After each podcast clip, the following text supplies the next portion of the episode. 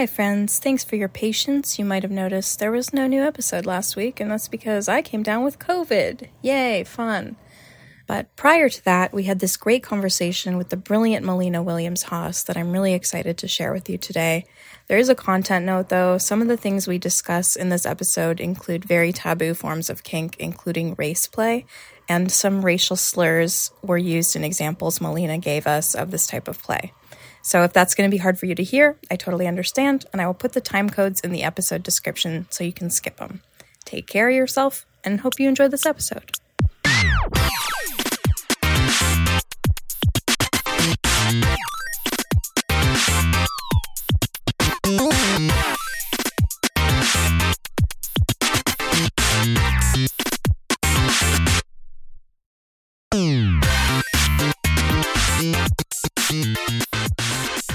Welcome to the Dildorks Dorky Discourse on Sex, Dating, and Masturbating. My name is Kate Sloan. I'm a sex journalist, a sex blogger, and a longtime submissive. Who are you, friend? I'm Billy. I'm a sex educator and porn maker, and uh, also a longtime submissive. Because I never think of a third thing. I'm real bad at it. You did it. It's okay. Uh, we're we're excited to talk submission and other things with our guest today, who is a storyteller, writer, performer, actor, B D S M educator, model, and muse with over twenty-five years of experience in the kink scene. She is the author of The Toy Bag Guide to Playing with Taboo, the co-author of Playing Well with Others, and one of the subjects of the amazing documentary The Artist and the Pervert, along with her husband, the Austrian composer Georg Friedrich Haas. We are so thrilled to welcome a longtime dream guest of ours, Mollena Williams-Haas, to the show. Hi, Mollena. Hi. I'm so glad to be here. And I have to give you thirty thousand points for pronouncing Georg's name. That's a, that's a, people are usually like, what the, Jory, Georg? And yeah, I'm like, if they, if they are Sound of Music fans, I'm like, you know, like mm. Georg von Trapp. Yeah, I did want to practice it a little bit beforehand to make sure I got it right. Um, so I know that the sort of latest thing that you've launched of your many various projects is this, uh, the Kink Doula project. And I would love yeah. to hear from you sort of what that is, what made you want to launch it, and what kinds of things you're offering as the Kink Doula. Yeah. Well, it's interesting because for so many years, I have been doing lectures and educating, and every once in a while, someone would come to me and say, you know, I really think I would love to do a consultation with you. And then because I have the self-esteem of a giant paper tiger, I'm always just like, yeah, that'd be great. Ah! And then run away because I'm like, I can't tell people and the things with this stuff. But over the years, I, I, I kind of got worn down, and I take a lot of pride in the fact that I have been around and I have the longevity that I have, because a lot of people sort of mm-hmm. come and go. And I realized I started building up my self-esteem just by saying, look, if you can do this for two and a half decades mm-hmm. and still have a pretty clear reputation and still have people who are inviting you to do the things that you love to do, maybe you can move closer to that. Mm-hmm. And last year, I was assisting Barbara Carellas at one of her Urban Tantra retreats.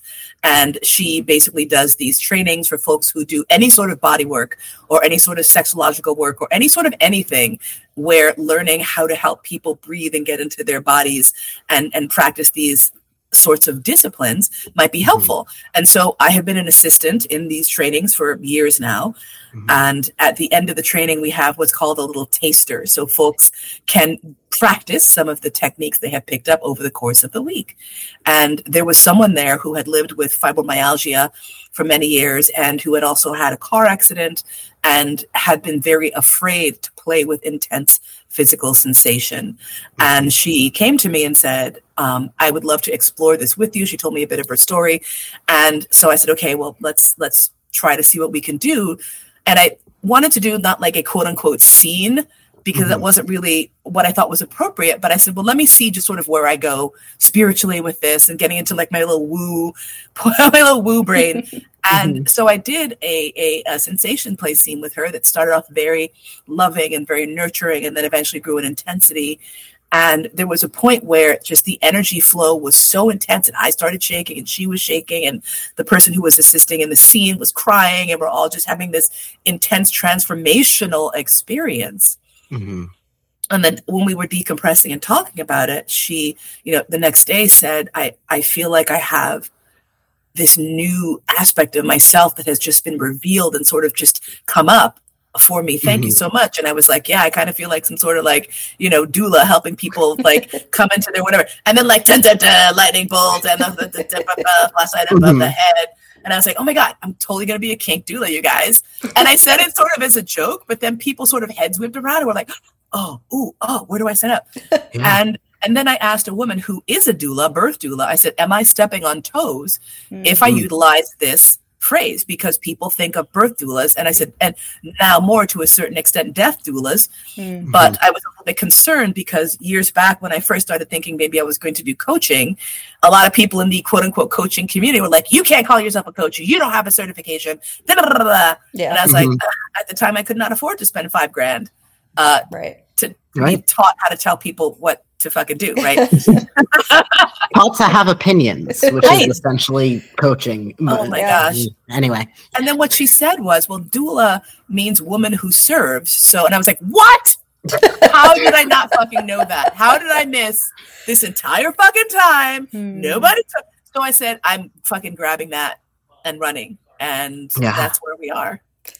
Yeah, I, I really love that because, like, that was also my reaction when I, I heard that that was what you're, like, kind of calling this section of the things that you do because, it yeah. like, it's very evocative of a certain feeling, right? Exactly. And, like, it came to mind two things. Like, one part of my work is, um, like, I, I like to think of my work as very much being, like, a beacon of permission and being out mm-hmm. there doing the thing loudly so people can see yes. that it can be done, right? Hell yes. But on the other side, on like my personal life and like on dating apps and stuff, I've literally like met people who see me doing the thing that I do loudly and are like, yeah. I would love to learn about kink. And like my reflex is always like, I'm I'm not here to midwife you into your kink journey. Like right. I'm not here to, I'm here to do the fun thing. That's what right. I do professionally. Right. And like, so it just kind of encapsulated both those feelings for me of like, yeah, no, there are people who like need this kind of guided tour into this thing exactly. of what they're doing. And like, that is a space that I do love to create with people who are like really excited and going to be really engaged and going to ask the interesting questions and things. Exactly. So like, I don't know. It was just really exciting to me to see you kind of creating that space in a professional sphere, especially as an educator who I've like respected for a while and Yay. Who is probably doing really cool things with it. So, and it seems like that that it really did open up because uh, I already immediately had people, you know, writing and saying, "Let me do my little fifteen minute thing. Let me see this and this and that." So it's it landed with a resounding yes, mm-hmm. yeah, is what I felt. Yeah, yeah, it was really uh, eye-opening for me to read through all the different things that you're offering on your website. And one of the things that stuck out to me is you mentioned sort of the intense sensations like you were just describing in that sensation placing and sort of the psychodrama of B D S M mm-hmm. as being helpful if you're feeling alienated from your body. Yes. And this is something that I've been thinking about a lot lately, like especially over the course of this pandemic. So many people have been mm-hmm. stuck at home. We've been mm-hmm. socializing mainly online. Mm-hmm. It makes complete sense to me that this is something that people would be struggling with, is this sort of alienation from your body. And I yes. wondered if you had advice, like in general, for people who are feeling that way and, and maybe want to tiptoe back into their bodies through something like kink. I would say the first and best thing to do is to work on your self-permissioning. I don't know if that's, if that's a word, but it's very easy for us as humans to feel like we don't necessarily deserve. And um, mm-hmm. what's very interesting, furthermore than that, is the assumption that, the, that this is something that impacts only marginalized folks, and it doesn't. This is so universal. This mm-hmm. is one of the times where race, class, gender, all of those things fall aside because the planet was involved in this shift in how we interact, mm-hmm. in how we relate, and also how we relate with ourselves. Our bodies have felt like they are in danger for the past few years. So we have to think about the fact that we've been activated for years. Yeah. You know, now, and yeah. that's a lot to cope with. And so to get back into your body first, and I hate to use the terms like, eh, self-care, take a bath, whatever, but like, take more time, do some conscious masturbating, like, jer- like t- set aside an afternoon for yourself, lights and candles, mm-hmm. get some freaking incense if that's your stick, get some good snacks, you know, mm-hmm. throw on like the hottest porn you have and just spend time getting off, because that's that's one of the first things, it's one of the best things we can do by ourselves, mm-hmm. I feel. Mm-hmm. And so that's my first advice, is to see where you are sexually, where your needs are, and then to be gentle with re-entry and to set small social goals, to set small emotional goals for yourself so that you can reach back out at a pace that's good for you. Because the other thing that people, conversely, there's a lot of people who loved the pandemic socially because they didn't have to go out and do shit. Yeah. So the fact that doing things online has become not just permitted, but actually preferable in some instances. The fact that I can have a doctor's appointment uh, online is magical to me, because how many times have we felt like we were spending time that was unnecessary doing things that we didn't have to do? So I feel like a lot has been pared away, mm-hmm. and we're all very raw. And I think what we have to do is give ourselves room to figure out where we need to heal mm-hmm. and what we can do to do that. And sometimes it's more socialization, sometimes it's less, but I will stand by my idea that it's first and foremost got to be about you taking care of your body and feeling good in it, and feeling that it is worthy of attention, affection, love, and and and human contact, if that's what you what you want and what you desire. Mm-hmm. And so building back into that and giving yourself permission to be self-indulgent, for example. Mm-hmm. You know, um, as a as someone who identifies as submissive and very service-oriented, it's oftentimes really hard for me to accept care Mm-hmm. from other people. And you know, I'll give the perfect example. My my husband's super into like threesomes and group sex and everything else, and I'm like, this is distracting and logistically different, difficult, and you have no idea. You're like, let's have a gangbang. I'm like, do you understand the logistics God. of a gangbang? I planned a ten-person trans guy gangbang on film like last week, and I was like, oh. how do I fit these bodies together? Oh, yeah. And there were spreadsheets. It was a whole thing. Anyway. It's like fucking like ass Tetris. Yeah. Wild. Tetris. Perfect. And and so, you know, we have a friend who, you know, we loop into when we are like, okay, threesome time, we're in the same city, let's look this up and do it. But I re- I wasn't having the excitement that I wanted to have about it. And when I sat with myself, I said, you know what? I realized what I want is to not have to do anything. Mm-hmm. Mm-hmm. I was like, I want to pillow queen the shit out of this. Like, you can do what you want, but I am not lifting a finger unless I feel like it. Mm-hmm. Mm-hmm. And my owner was like, great, of course, because he spoils me rotten. And our friend was like, yay, of course, because, you know, he likes that. Mm-hmm. And so I literally just had hours of just laying back and being like, yes, worship my body. It was amazing. And I was like, yeah. you know what? That's what I want. But the the the psychological baggage that came with that was outrageous. This was not non-consensual. I didn't force anyone. I didn't even have to fucking ask twice. But asking and once was hard, I bet. It was so hard because I was just ready to be judged. And then I thought, like, I was like, I, I don't judge that. Like, I've always looked on that sort of dynamic with envy. Like, how awesome must it be to be able to say, this is what I want, and then get it. Mm-hmm. And so that was so liberating and so awesome. And what I realized also is that someone giving you like a forty minute insanity orgasm, that also does a little something for them. You know, like they're high fiving too. They're like, yeah, look at this bitch yeah. squirm. She can't stop. She's, oh, here's another one. Ah! yeah. Like no one is mad. No one left that experience feeling taken advantage of or like their needs weren't met. Mm-hmm. And so it was it was such a it was such a lab experiment on practicing what you preach in terms of manifesting your best experiences mm-hmm. and giving yourself permission to say the shit that maybe seems weird or maybe seems problematic, because the weirder shit gets, the more no one cares. Right? Like at one point I was like, okay, so I want to watch some tentacle anime porn while I'm eating the snack and you eat my ass. And everyone's like, uh, which side of the bed do I have to go on? Like, no, everyone's just like, do you need a tarp? Is the food messy? Like, no one is judging. Yeah. Okay. Right. Like, and, and, and yet, even after a lifetime, because I have been like, I was like the sex weirdo in like junior high school. So I have been, I have a long history of being that kid. Mm-hmm. Mm-hmm. And yet, and this is why I put myself out there, because regardless of how, how much agency you think you have, for a lot of us, it's a little tiny voice inside that's like, you don't deserve it. Mm-hmm. Yep. You haven't earned it. Mm-hmm. They're only doing that because they pity you.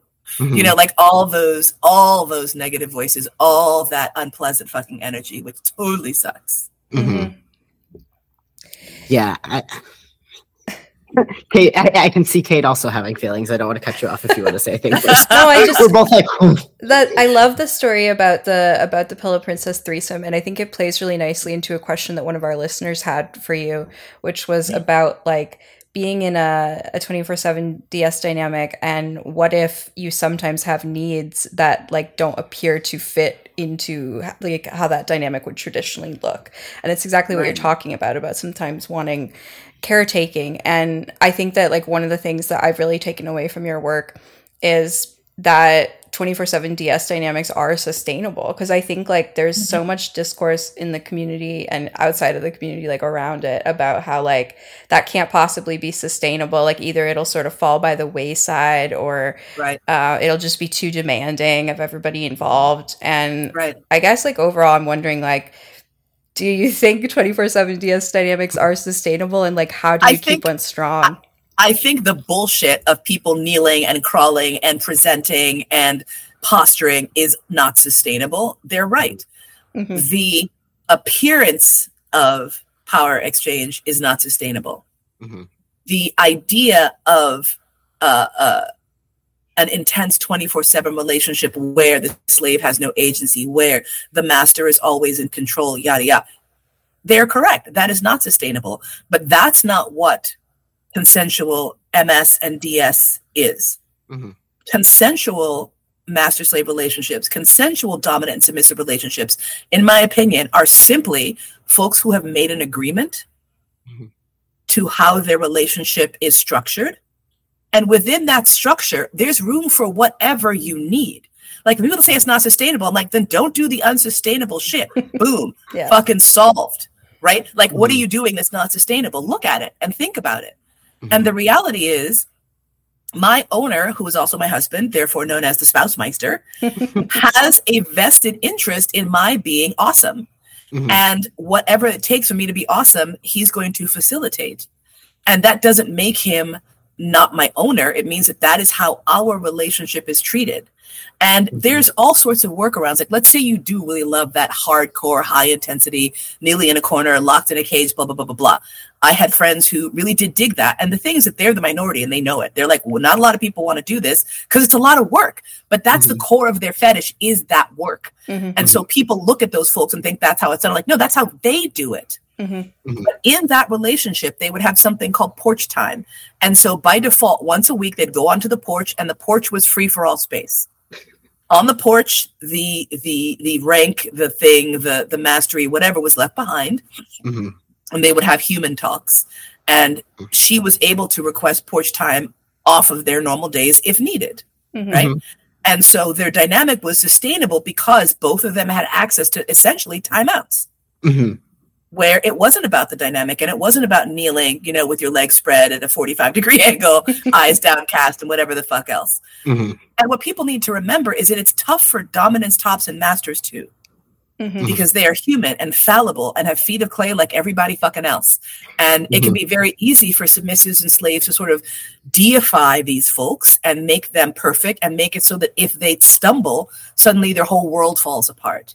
Mm-hmm. And and this is part of the reason why um, Georg Friedrich was really very passionate about wanting to share his story, because he has a lot of issues. He's got like steamer trunks of baggage mm-hmm. that he came along with, you know, as a survivor of insane amounts of abuse inside of his family and external to his family.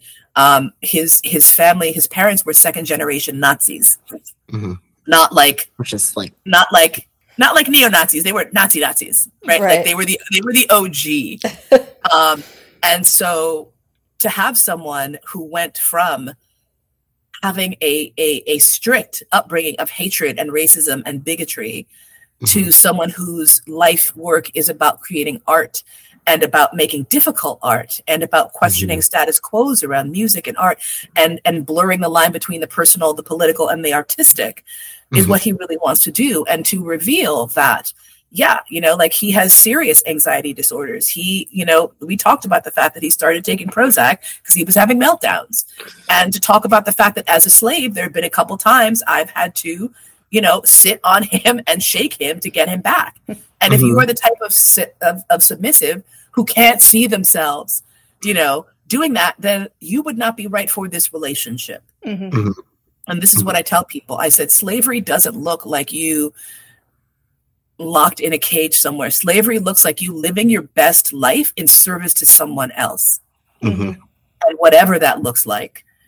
We have a contract and there's stuff in the contract, but it's like a page. It's basically like basic respect shit because we like to, we're like, we're going to have a contract. It's going to be super cool. But the reality is my basic overarching thing is make his life awesome. Mm-hmm. That's the foundation of my slavery, and to do whatever it takes to make that happen. Because mm-hmm. the idea that it's about stuff, it's about what you do. I have very strong feelings in the fuck that realm. Yeah. Mm-hmm. You know, like if you walk into a restaurant and you saw two people sitting there and one person is cutting up the food and portioning it and feeding it to the other person, who's the dominant? Right. Is it the person who is deciding what the other person eats? That's dominant. Mm-hmm. Or mm-hmm. is it the person who is sitting back and being served? That's dominant. Mm-hmm. So it's about the intention. If mm-hmm. the intention is I do this in service, then it is part of my submission. Mm-hmm. Period. Mm-hmm. If he does something that is caretaking of me, it is part of his dominance. Mm-hmm. You know, people, you can own a horse and run it into the ground and put it away wet, but you're a fucking idiot if you do. Mm-hmm. You better fucking brush that horse. You better take care of it. Yeah. You know, mm-hmm. and this is what I tell dominance. I'm like, you can run us hard and put us away wet, but eventually we're going to kick the stable door open and wander the fuck off. Yeah. Yeah. I, I, oh, you've set up like three different things I want to talk about here. Yeah, uh, so many tangents. So yeah.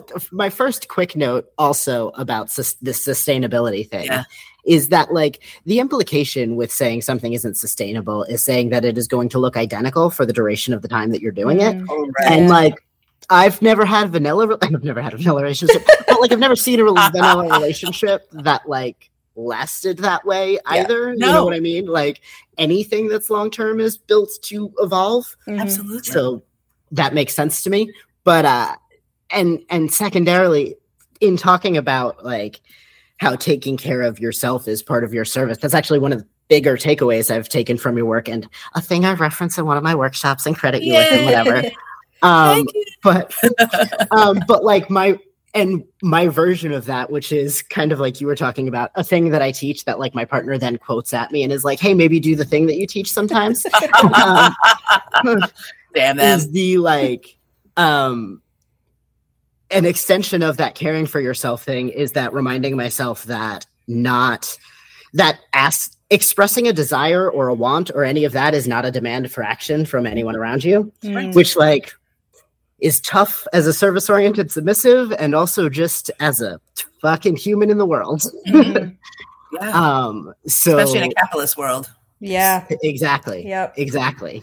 Um, so yeah, a lot of what you were talking about there was just having me think about that as well. Um, last thing I had, I was thinking about that um, when you were talking about supporting your dominance, mm-hmm. um, it actually kind of sets me up for a question I had um, because I fairly switchy have spent some time on the topic side slash primarily a bottom. Mm-hmm. Um, and I like to bottom to relatively heavy kink things, a lot of stuff playing with taboo, C N C, that sort of stuff, right? Um, and a lot, especially recently, I've want, I've been thinking a lot about how I can support like my partners and my dominance and the people I play with in feeling comfortable being that guy and sitting yeah. in that space. Because like the two people I submit to most often uh, both come at this from very different angles. So my partner is a black trans guy who is like roughly my size, mm-hmm. who is rarely asked to be the big scary guy and mm. hasn't had a lot of like practice being that flavor of dominant and is also like, I'm not big. I'm five, six ish. I'm not big. I don't. Right. Um, so they have like that angle of like all of that. And the other person I submit to most often is like a six foot something cis guy who is like, feels obviously, or not don't mean to put words in anyone's mouth, but like can very I can very easily see how it can be really complicated to inhabit the bad guy that absolutely everyone often assumes large cis men can be, right? Mm-hmm, yeah. Um, and do really mean things to the tiny transduty adores, right?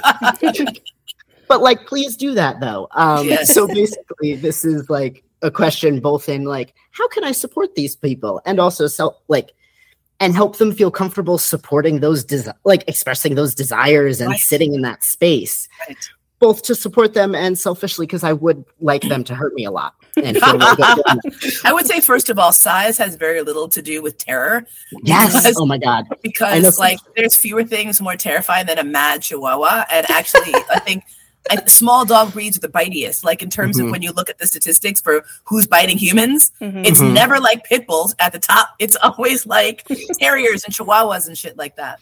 Um, mm-hmm. So first and foremost, find your tiny terror. Like find the ways that your your physicality is scary, because mm-hmm. it doesn't. Size is not the thing. Mm-hmm. Mm-hmm. It's not mm-hmm. the thing. Like one of the most terrifying people I've ever bottomed to was this little. Five foot nothing, little tiny, like, you know, little slip of a nothing blunt chick. Mm-hmm. Like I was like a little tiny white girl, fucked me up so bad. I was just like, holy crap, you know, because she mm-hmm. had like a fucking box of needles and all night. And she was a physical therapist and she oh. was a switch. And therefore she's like at the top of the pyramid of evil. Oh yeah. Right? Oh yeah. Like I have this theory and I've been expounding it, and I, I have yet to have anyone argue it. So you know how this is. No one agrees about anything in the community, mm-hmm. but I have said this in like eight different countries for like twenty years now. I know there's no hierarchy of evil or badness in the community. However, if there was mm-hmm. at the, at the apex of evil would be female identified switches. Hmm. Yeah, I will. I would expand it to include N Bs, but I'm with you. Yeah, yeah. Because like the, some of the meanest people I have bottomed to are like queer trans switches in general, mm-hmm. the teeny tiny ones. Yes, they are the most creative. Yes. They will like fuck your shit up. I, yeah, no, absolutely. Yeah. But what's what's the most important thing to remember with this is the aftercare mm-hmm. for the tops. And mm-hmm. it's sometimes really difficult, especially if someone's just spent any amount of time fucking you up. Mm-hmm. You might not want to hold them and tell them it's okay. Mm-hmm. And so one of the things I recommend, especially if you're doing a scene that is to purpose difficult, mm-hmm. is to have someone you brought into the scene uh, uh, emotionally mm-hmm. who can provide the aftercare for the for the for the person who was the perpetrator, right? Mm-hmm. So that someone can immediately grab them and go, "You're good. You're good. Mm-hmm. It's okay. They still love you. They just need a minute yeah. to get their shit together." Because that initial sort of coming off of the roller coaster is where a lot of emotional landmines are. And mm-hmm. this is speaking from personal experience. It can be too late the day after mm-hmm. if you have not reconnected with them to let them know that, that it's all right. Mm-hmm. And that they you don't believe that they are this evil, terrible person. Because this is the reality. If someone is not like a cold, violent sociopath, and they do cold, violent, sociopathic shit, they're going to start to question their own boundaries. And that's mm-hmm. that's a human thing. And so to mm-hmm. have the person to whom the evil shit was done turn around and say, we good, we good. It's important. And if there's a, a gap between that, that can be really tough. Mm-hmm. Um, so one of the tips that I give is try to have someone who knows about the scene, who knows what's going on, who can provide that support for the top. Getting it as the bottom is a little bit easier because generally people are like, oh, this is, oh, you went through so much. Oh, my God. But people don't necessarily crowd around the top and do that. Mm-hmm. Um, so having that reconnection is really important. And establishing before you go into the scene that you are, you know, do that like fucking eye gazing shit where you look into each other's souls and remember that you care about each other. Mm-hmm. Mm-hmm. And that is the foundation of the horror. Mm-hmm. And this is what enables me to call myself a slave when I'm living in a body that has hundreds of years of history of chattel slavery.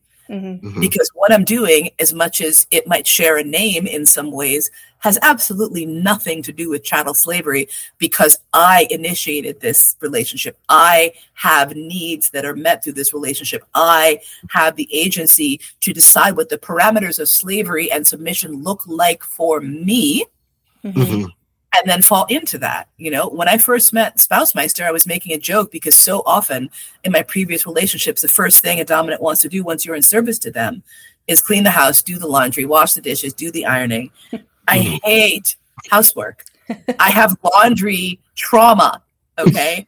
Like, I grew up for a lot of my childhood living on the top floor of a six-story tenement building where, you know, I had to drag bags of laundry for four people mm. down six flights of stairs, up the street, wash them, and then bring them back up six flights of stairs. That was my job between the ages of nine and eighteen. Wow. And yeah. so I do not want to fucking do fucking laundry. Yeah. And Spousemeister was like, "You're my slave, not my housekeeper." And I was like, "I will marry you." Right? But yeah. like something that is seen as a common and routine aspect of service, because I was like, that's not my shtick. And he was completely there with it. Mm-hmm. He's like, "I don't need you for that. We can pay someone to do that. I can't pay someone to be my property. Mm-hmm. Mm-hmm. I can't pay someone to be my emotional support sub. I can't pay someone," right? Like, this is where our love and our bond comes into play. And that's what I mean when I talk about finding the submission and slavery that's right for you. Mm-hmm. If you fetishize housework, if there's nothing that excites you more than the thought of scrubbing a floor with a toothbrush while, like, there's a feather duster up your butt, like, that's awesome. And I support my that. My Virgo ass is over here like, "Yes, please." On my way to clean your floorboards. It's fine. Like, and that's super awesome. But to expect that from all submissives is ridiculous. We're all yeah. different people. Yeah. Yeah. And like, that's getting at a thing Kate and I talk about all the time with just building your kink and your scenes and your relationships around like what you want to feel and what you want to experience yes. before you're thinking about what the fuck you want to do. Mm-hmm. Because what you want to, if we, Kinksters are creative. We can come up with any number of things we can do to get to that feeling. But if you start with the feeling, the things you're going to do tend to be more creative in my experience. Exactly. Yeah.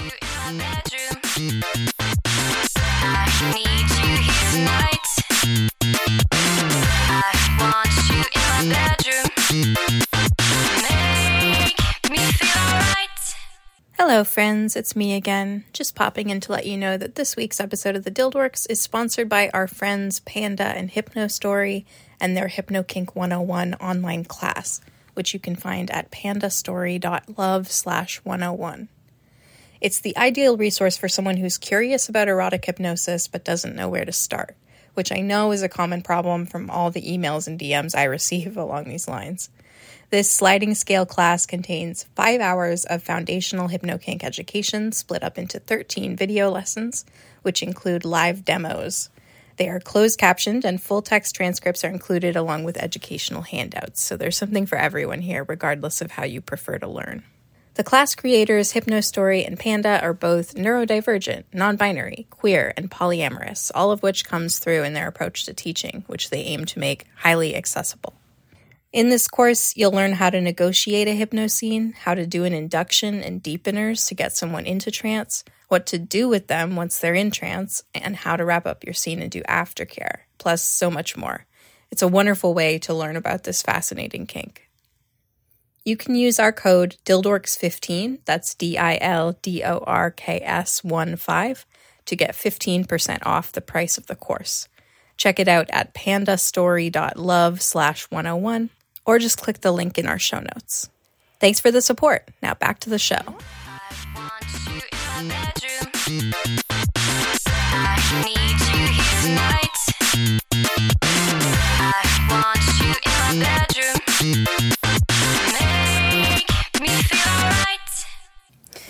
Yeah, you were touching on the M S piece, and uh, something that I really, really admire about your work is your focus on edge play and taboo. And I wanted to ask you about sort of receiving pushback from the community about that, which I know is something that that you've been mm-hmm. through. And like, I've been through a smaller version of that in that like my main kink is daddy dom little girl stuff. And there are some people who just say unequivocally, like, you shouldn't do that because like yeah.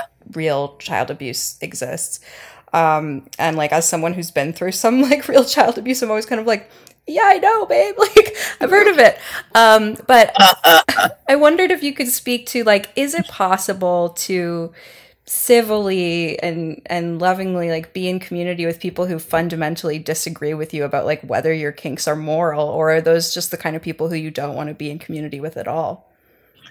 I would, it would be great if folks who feel that judging out loud uh, other people's kinks could be yeeted into the center of the sun, but that's not going to happen. And so my my thing is just to be even louder and more obnoxious about it. Because I spent so many years getting clobbered, and the worst clobbering came from other Black people. Mm. And that was the part that was really fucking hard. I don't like the idea that another Black woman is looking at me and saying, you are causing damage. What you are doing is harmful. Mm-hmm. Um, your fantasies are in line with actual oppression, and performing those is not okay. Mm-hmm. And getting, like, initially I'd say, you know, like in the early to mid nineties, this was the position, and it was grim. And I, when I came into the community in the Bay Area, there were maybe two other African-American faces that I saw with any regularity. And that was it. Yeah. And I decided I was just going to stick around until more, you know, I'm going to be the lichen on the rock to help the plants be able to grow. Mm-hmm. And after three, five years, there were so many more of us around, and, and, and I tapped into other aspects of the community and found that there were some African-American people, but a lot of, a lot of Black folks were sort of doing it on the down low, at home, on the side. They weren't necessarily coming into community to, to, to play. Mm-hmm. And there had been a, a Black women's, a Black submissive and slave women's tea group that was started. And I was so excited and so thrilled. And it was so amazing until mm-hmm. they decided to throw me out because I was talking about race play. And it made several of the members uncomfortable, and they took a vote, and I was ousted. Right. So to have like my colleagues, mm-hmm. my like my closest colleagues say to me, you're fucked up and we don't want to sit and have a meal with you, was so devastating, more so than anything else. Yeah. And it was it was incredibly painful and incredibly difficult, and it really did push me back. I was brushed back.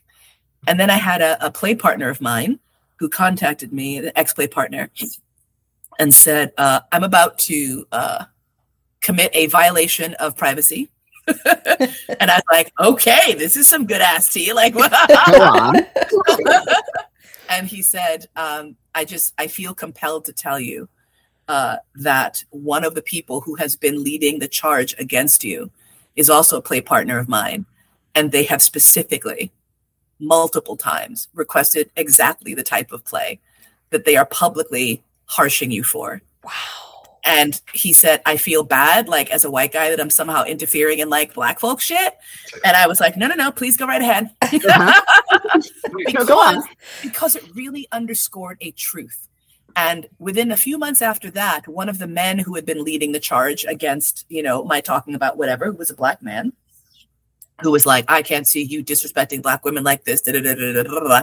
Meanwhile, uh, postscript, he had three slaves, all of whom were white, but that was okay because, you know, essentially like a Black man having three white slaves was like reparations, right?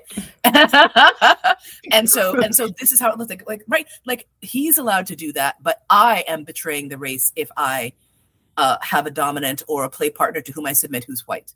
And it really opened my eyes, and I realized that I don't know what people are doing in private. Mm-hmm. And the performative bell ringing of she's, you know, shame, shame, shame. Meanwhile, you're doing that shit on your uh, you, as well. And I was mm-hmm. like, if it's that one person, it's not just one. It's got to be more. Yeah. Statistically, mm-hmm. this is a fact. So that sort of helped me to get past it. And I also realized that I'm not doing anything wrong. Mm-hmm. I am not the the the. bellwether for all Black people in the scene. And I said, what we need to do is to make sure that everyone understands that we all individual and unique. Because every time I talk about it, I would make this very fucking clear. You know, people are like, oh, you're teaching classes. I'm like, have you been to one of my classes? My class is essentially forty-five minutes of me telling you why you should not do this shit. Yeah. With fifteen minutes of, okay, fine, you're going to do it. So here's some tips. Yeah. Like I want people to know that it is psychologically risky. And mm-hmm. what has given me such hope. I had a, a friend of mine, Sunny Megatron, who runs her own podcast, and I was on her podcast. Mm-hmm. And she was like, you need to get on TikTok. And I was like, ah, I don't have the attention span. Like, I can't. And she said, you don't have to. Just post the videos. Just put them there. They'll live there. And then it'll mm-hmm. be sort of like a living library where people can be like, oh, I remember this chick said this thing about that. And I'm like, great, fine. Mm-hmm. So I posted one about the Prime Directive. I did a few on like race play. I'm like, I'm tired of talking about it. Just here you go. Video now. Right. Yeah. And there was blowback, but what was incredible to me was that the statistical tip that has happened in the past fifteen years, mm. where the majority of people, non-kinky and kinky alike, were like, this is consensual. What is the problem? Right. Like, yeah. that's the overwhelming vibe right now. Yeah. And for me to see that, like, the people who were like, you're sick, you're fucked up, were immediately dogpiled by other folks who were like, first of all, this is consensual, so I don't know what your fucking problem is. Second of all, she seems to have a pretty awesome fucking life. She seems pretty good.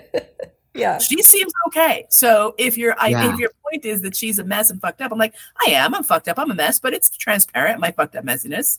Like, I'm, you know, I'm like, I'm not hiding anything. I'm not saying I'm, I'm, you know, this perfect beacon of slavery. I'm saying I am living my D S to the best of my capacity and mm-hmm. in the way that supports me the best and in the way that's the best for my owner. Mm-hmm. And what it looks like is none of your fucking business and not your problem. Mm-hmm. Yep.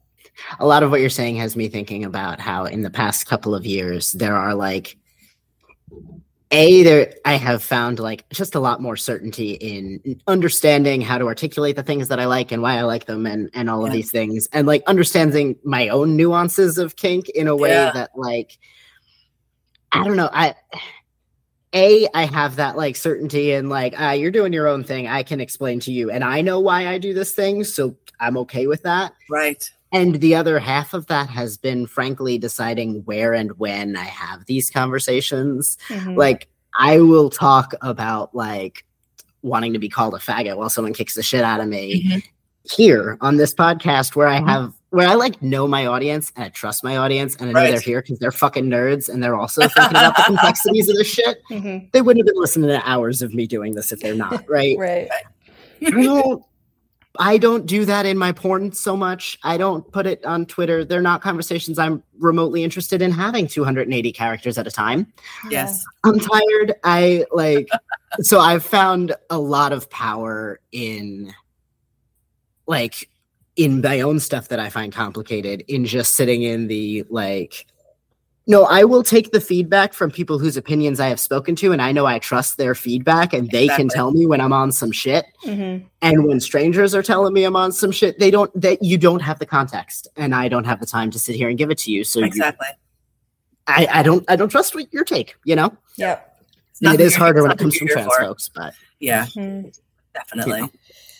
Yeah, and something that comes up a lot in these conversations is sort of the idea that the reason some of these kinks are problematic to begin with is that they come from a place of trauma or some kind of psychological damage. I know that this is often said to especially people who have struggled with mental health issues or addiction. Right. Um, and it's one of my favorite questions to ask kinksters uh, who I interview is like, where do you think kinks come from, essentially? And I think that... Um, you know, there's certainly an argument to be made that trauma can be part of it, but mm-hmm. I'm curious on, on your take on that question. Yeah, I think that there, there are definitely, it is a multifarious locale, right, of where kinks come from. Trauma definitely can inform a kink. Pleasure can inform a kink. Um, so you have both ends of the spectrum there, right? Like mm-hmm. some little kid finds a pair of stinky shoes and suddenly like is like, this, some mysteries of life have opened up before me. Like, is that traumatic? No, it is not. Um, but mm-hmm. it can be a foundational moment. Mm-hmm. And sometimes I feel that people's kinks are in place. It's just part of who you are. There's mm-hmm. not a triggering event. You know, there are people who say like, I don't remember when I first thought I was kinky. I just always have had these desires. I've been tying up Barbies since, you know, I was a little mm-hmm. kid. You know, I've been, I've been doing like, you know, when I was a kid, I had like, you know, abduction and rape fantasy scenes with my little Star Trek figurines, mm-hmm. you know, like there was, but Star Trek was all about rape and abduction. So like, so yes. there was, there was the, the kink is explicit in that. That's, I've seen some of those things on Clips for Sale, like point Hello. for point. It's, The original series shit? Absolutely not. Anyway. I'm like, you watch like Space Seed, you got like, you know, Khan Nooney and Singh making bitches crawl across the floor and shit. Like that was, you have Captain Kirk, like with his little collar on being like zapped and trained with the like green the hair. The number chick. of whips. The number of whips. In that anyway. All kinds of bondage, all kinds of, it's, it's a thing, right? And mm-hmm. so some of that is just present. It's just in the air. Mm-hmm. I, I personally believe that many, many more people have kinks and fetishes that they suppress mm-hmm. than there are those of us who come up and say, you know what, I am going to explore that. Mm-hmm. And in the case, I was actually just talking to my therapist about this. Um, I said, for some of us, kink and some of these relationships are actually harm reduction. Mm-hmm. And so, Absolutely. you know, and like, I, I love when I see my therapist start to like take notes. She's like writing super fast. I'm like, yeah, write that down. Write the fuck down. No, some good shit game. You're getting. Because as someone who is very service-oriented, you can see where folks like us are frequently taken advantage of mm-hmm. and are frequently steamrolled. And for us, the martyrdom, that pain of overextending ourselves can feel comfortable and can mm-hmm. feel good and can feel like what we're accustomed to. And so to me, to say, I'm going to be that person, I'm not going to try to change that because why should I? I shouldn't mm-hmm. have to fucking change because the world sucks. Yeah. What I can do is say, I'm going to be in a relationship with someone who every time I do a thing, is like, you are so precious. You are so beautiful. Thank you, my beautiful slave. Yeah. Oh my mm-hmm. God, I can't believe. What would I do without you? So I'm doing the same shit, mm-hmm. but I'm being treated like a fucking goddess while I'm doing it. Mm-hmm. And know? It exists in a container that you chose and built and exactly. like negotiated. Yeah. yeah. That's my shit. Yeah. And I am also responsible for maintaining it as much as as much as my owner is. Mm-hmm. And that exchange is what keeps us together. And that's what's sustainable, mm-hmm. right? It's saying we are human beings. We have issues. We have, we have all kinds of shit in our background. You know, mm-hmm. um, my, my, my owner, like I said, mentioned before, he's definitely a survivor of some very mm-hmm. terrible abuse and, um, and was raised as a Nazi by Nazis. And so the question of whether or not his desires stem from that, his theory being, if his parents, if his ancestors, if the people who were perpetrating these horrors had had the ability to explore their sexuality more fully as an integrated mm-hmm. part of their lives, maybe they wouldn't have felt the need to do that fucked up shit to other people, non-consensually. Mm-hmm. Yeah. Mm-hmm. You know? We don't create much space for... No.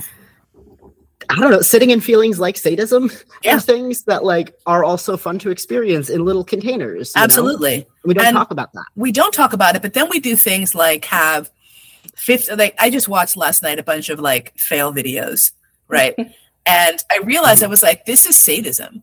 Yeah. Mm-hmm. We're watching people get hurt and laughing. Personally, like I could watch an hour of, of nut shots.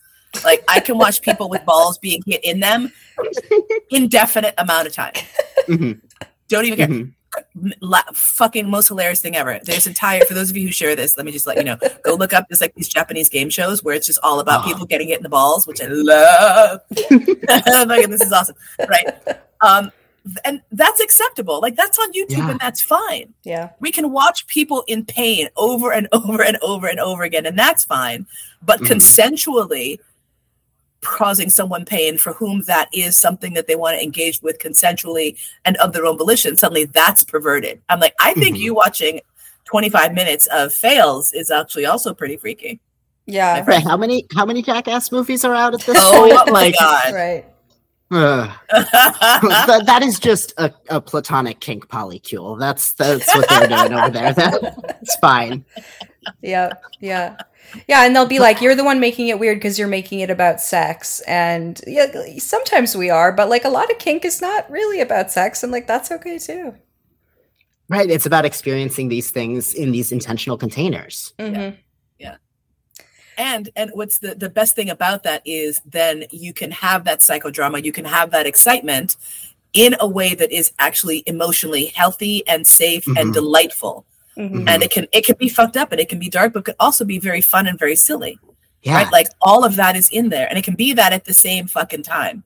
Yeah. You know, yeah. like one of the most intense scenes I did um, that was a race play based scene. At one point, you know, this this this person started beating me with a Bible and I was like, mm. Meanwhile, I just like had the shit kicked out of me for like an hour, but like that took me right back into like, oh my God, this is so silly. Mm-hmm. You know, like, or yeah. the or the or the time that a friend of mine was doing this uh, again. It was one of the like eight maybe race play scenes I've done, and he mm-hmm. had gone to the racial slur database. Oh my God! Because he couldn't think of enough stuff to call me. So it's like finding stuff out of the backlog. Yeah, yeah, like... yeah, yeah, yeah. He's like, he went to the catalog. So like, you know, I got like pickaninny and like porch monkey, and I was just like, it's very hard to keep a straight face. And then finally at one point, like after like all this terrible abuses happened, and I'm like on the floor crying, covered in like all sorts of bodily fluids, and he uh-huh. has his like boot on my chest, and it's like, ah, evil white guy. And he looks down and he's like menacing me, because, you know, bitch, you're only worth three fifths of a fucking vote. Wow. And I was like, what, what? How is that? That's your finishing line? I did. And he like, he got super frustrated and was like, this shit is hard. I was like, you know how hard it is to come up with this stuff. So like, I'm crying, fucking laughing on the corner. Everyone who has been like fucked up by the scene is now like sitting on the floor of the dungeon, like rocking back and forth and wailing. Because it was so crazy. And then uh, uh, some other people are like, why is this funny? And I'm like, oh God, someone explain to this motherfucker, like American history. Okay. Yeah, um, yeah. But this is the thing. A scene went from the darkest, most fucked up shit you could possibly imagine to hilarious in one sentence. Mm-hmm. And, and, and this is what I stressed to people. I was like, that laughter was so healing and so amazingly, ridiculously uh, uh, uh, eye-opening to me. Yeah, when I, I was like, oh my God, like, yeah, this could be cathartic and connective. Yes. Yeah. It was hilarious. And I was like, and it showed me how ridiculous racism is. Mm-hmm. Mm-hmm. Like it, it, it helped me to heal to a point where I was like, this is stupid. I feel mm-hmm. bad for someone who believes this. Like, are you seriously walking through your life like this? Mm-hmm.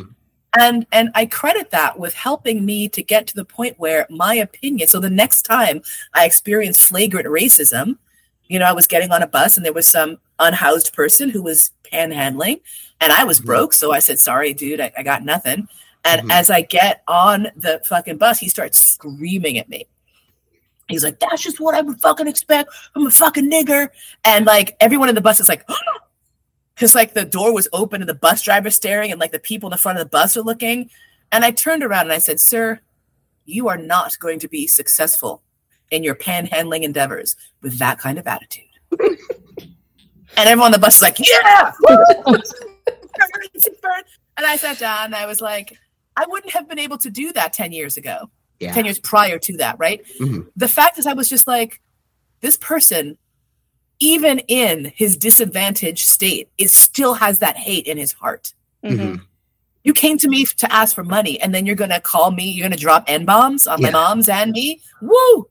I just was like, I pity you. And so I moved from hatred and retaliatory feelings to pity. I was mm-hmm. like, I just feel sorry for you losers. Fucking piece. You're like, oh, it's sad. I hope you recover.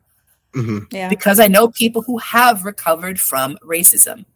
And mm-hmm. they can work towards that. And what they'll tell you is it's an ongoing fucking process. Mm-hmm. And it's one that they are happy to do because they see where the way they were raised was was was wrong and damaging and sick. Mm-hmm. Mm-hmm. Yeah. Yeah. I like, so this is in a slightly lighter way, but not entirely. I... It's making me think a lot about how we often talk on the show, and just I talk in general about how kink is grown-up play. Yes. It is serve, which sounds frivolous, but serves like the, the scientific, biological, social function that play mm-hmm. ch- serves for children. Exactly. We we, tr- we get to be creative. We get to connect. We get to try on feelings in like mm-hmm. the little ten, twenty, thirty, forty percent version of that yes. feeling in a safe little container, and like, understand what experiencing that feeling feels like, and like feel it in the way that we want to, mm-hmm. which prepares us to better do that shit out in the world where it's exactly. going to happen to us in containers that we didn't create. Exactly. Right? That's exactly and, like, right. Mm-hmm. Everything we're doing in creating our scenes and in having them and in discussing them afterwards, like, I feel like it just prepares us in general for the rest of the world, which mm. is why fucking prefer to spend time with kinksters than everyone else, because it just comes with this kind of intention. Yes. That not everyone is used to putting into the things that they do. Mm-hmm. That's exactly right. The intentionality, the the the purposefulness, mm-hmm. you know, and the acknowledging mm-hmm. of the darkness and mm-hmm. the fucked up aspects, and celebrating them rather than feeling that they need to be pushed away or pushed back. Like mm-hmm. take out the demon, take them for a walk. Yeah. Yep. See what they want to do. See who they're biting. See who they're tearing apart. And then yeah. lovingly reabsorb that energy and move on with your life. And it is incredibly assistive in the rest of your life. I am mm-hmm. a much, I, I became a much better employee after I started dealing with uh, D S and M S stuff mm-hmm. because I advocated for myself mm-hmm. Mm-hmm. in yep. ways that I had such a hard time doing previously. Mm-hmm. And I was far more ready to say, this is what I'm worth. This is my value. These are my boundaries. Mm-hmm. And that's it. And if it's not acceptable for you, I will find another job. Yeah. Yep. That's it. Like I was not, I was not putting up with bullshit anymore. So people who have the idea that being a slave means you're a pushover, I'm like one hundred eighty degrees from that. You will not successfully be a servant in a consensual relationship if you are a pushover. Mm-hmm. You will not, you will not succeed. Period. I don't, I don't see any way around that. Yeah. You must be adept at maintaining your boundaries. You must, in my opinion, abide by the, the Prime Directive, which is, mm-hmm. it is a slave's primary and first responsibility to protect the property up to and including from the master or owner themselves. That's mm-hmm. your first job. Mm-hmm. And the elegance of that statement I carried with me to the rest of my life. Nothing else matters if my shit is not on point. Mm-hmm. Nothing. Mm-hmm. I have to do my shit first because otherwise I can't do anything else. Mm-hmm. On an airplane, you get this message, you get Prime Directive messaging on an airplane. Put your mask on first. I don't mm-hmm. care if there's a child sitting next to you turning blue. Put your mask on first. Yeah. Because if you're fucked up, you're not going to be any good to that kid. You're not going to yeah. be any good to anyone. Yep. Yeah. Yeah. I. The Prime Directive is the direct thing I quote when I'm talking about this. Um, yeah. But and like, I also, because I also am a Star Trek nerd, but and also because it's better. Um, but. Um, Yeah, I like similarly in an extension of that also in, in a way that has helped me think about it is that like when I am a submissive, I, I want to be their favorite toy. But I, if, if if I let them break their favorite toy, they can't play with it anymore. Precisely. That's the thing, right? Like I need a check engine light. I need a like I need something to report what's actually going on and to show up like fully to the relationship, which is why the, you know, people who come to this like, I'm down for anything. I like anything. I you could do whatever to me are like get nowhere and also are just the most boring people to talk to. Like that is the biggest red flag I see across everything. It is because they have done no introspection. Yeah. Mm-hmm. And this is the thing, you know, and this is like so much of what drove me to want to avail myself to other people is that people jump into this thinking they're just going to do whatever someone else wants. Or, mm-hmm. or, or, or they're just going to find a legion of hungry subs who throw themselves at their feet, right?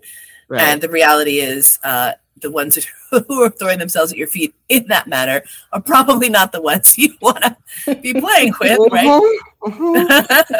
And it, it, it doesn't show the self-awareness that I feel is absolutely vital.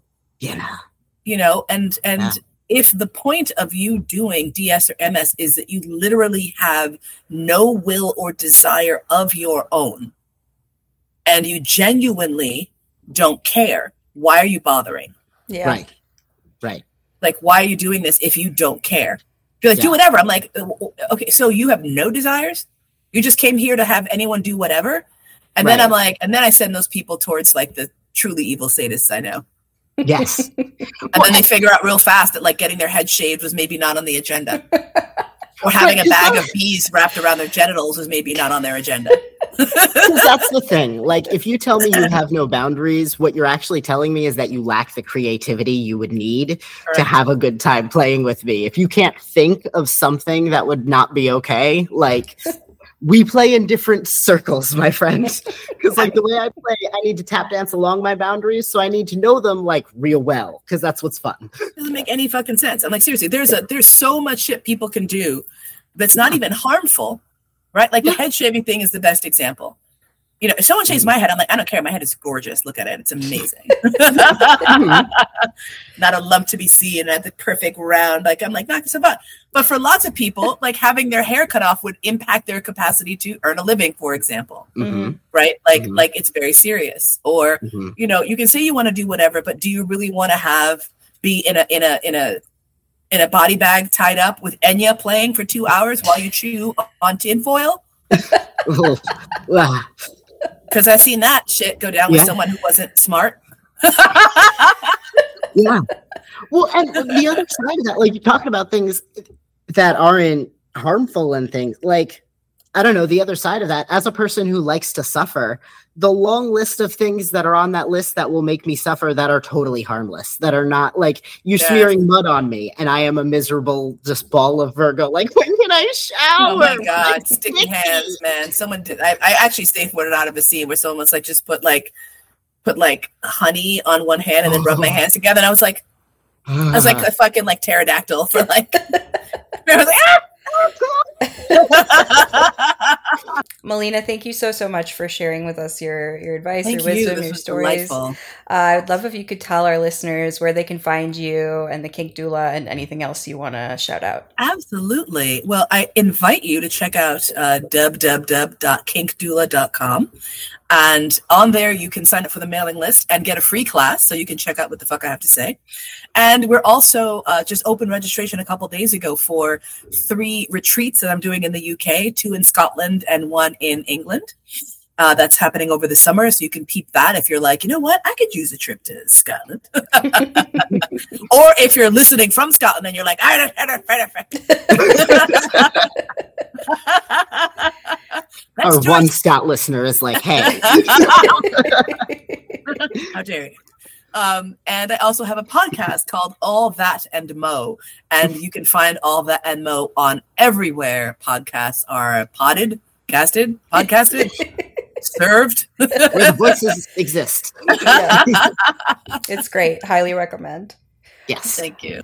I've been Kate Sloan. I have a sex blog at girly juice dot net. I have two books out, one hundred one Kinky Things Even You Can Do, and two hundred Words to Help You Talk About Sexuality and Gender. I'm on Twitter and Instagram at girly underscore juice. And where's your stuff? I'm Billy. You can find all my porn and information about my workshops and all the other things I do over at billy lore dot com. I'm also on Twitter and Instagram at BillyLore on Twitter and at BillyLore underscore on Instagram, where you can come hang out and see this thing that I do. Together we're the Dildorks. We're at the dildorks dot com and at the Dildorks on Twitter and Instagram. We're also at patreon.com slash the Dildorks, where you can throw some money at us and help us, you know, feed ourselves, pay our rent, keep doing this this job that we do that is quite fun and helped us meet one of our idols. That was fucking neat. Anyway. That was so great. That was so fucking cool. You also get bonuses for subscribing to us. six dollars a month gets you Discord. twelve dollars a month gets you bonus episodes. I am going to be talking all about that ten-person orgy that I mentioned earlier uh, on this upcoming bonus episode, probably. I think about nine people. I might be exaggerating. But I'll be telling you all about the, the, the copious amounts of trans men I fucked that evening, that afternoon, uh, over on the bonus episode, plus some other fun stuff, I'm sure. Something interesting will happen between now and then. Oh, and we're recording in the same place. Anyway, your turn. Yeah, we're going to be recording the next bonus in person, which is always fun. um, I want to say thank you to our top-tier Patreon supporters, Nat, Amy, Argo, Amelia, Stabitha Christie, and M B. We really appreciate your support. Thank you also to Protodome, who did our theme song. Thank you to Amy, who did our logo. Thank you to our wonderful guest today, Mollena Williams-Haas. And thank you to you for listening. Until next time, folks, get out there and live your sexy, dorky life. Bye. Bye.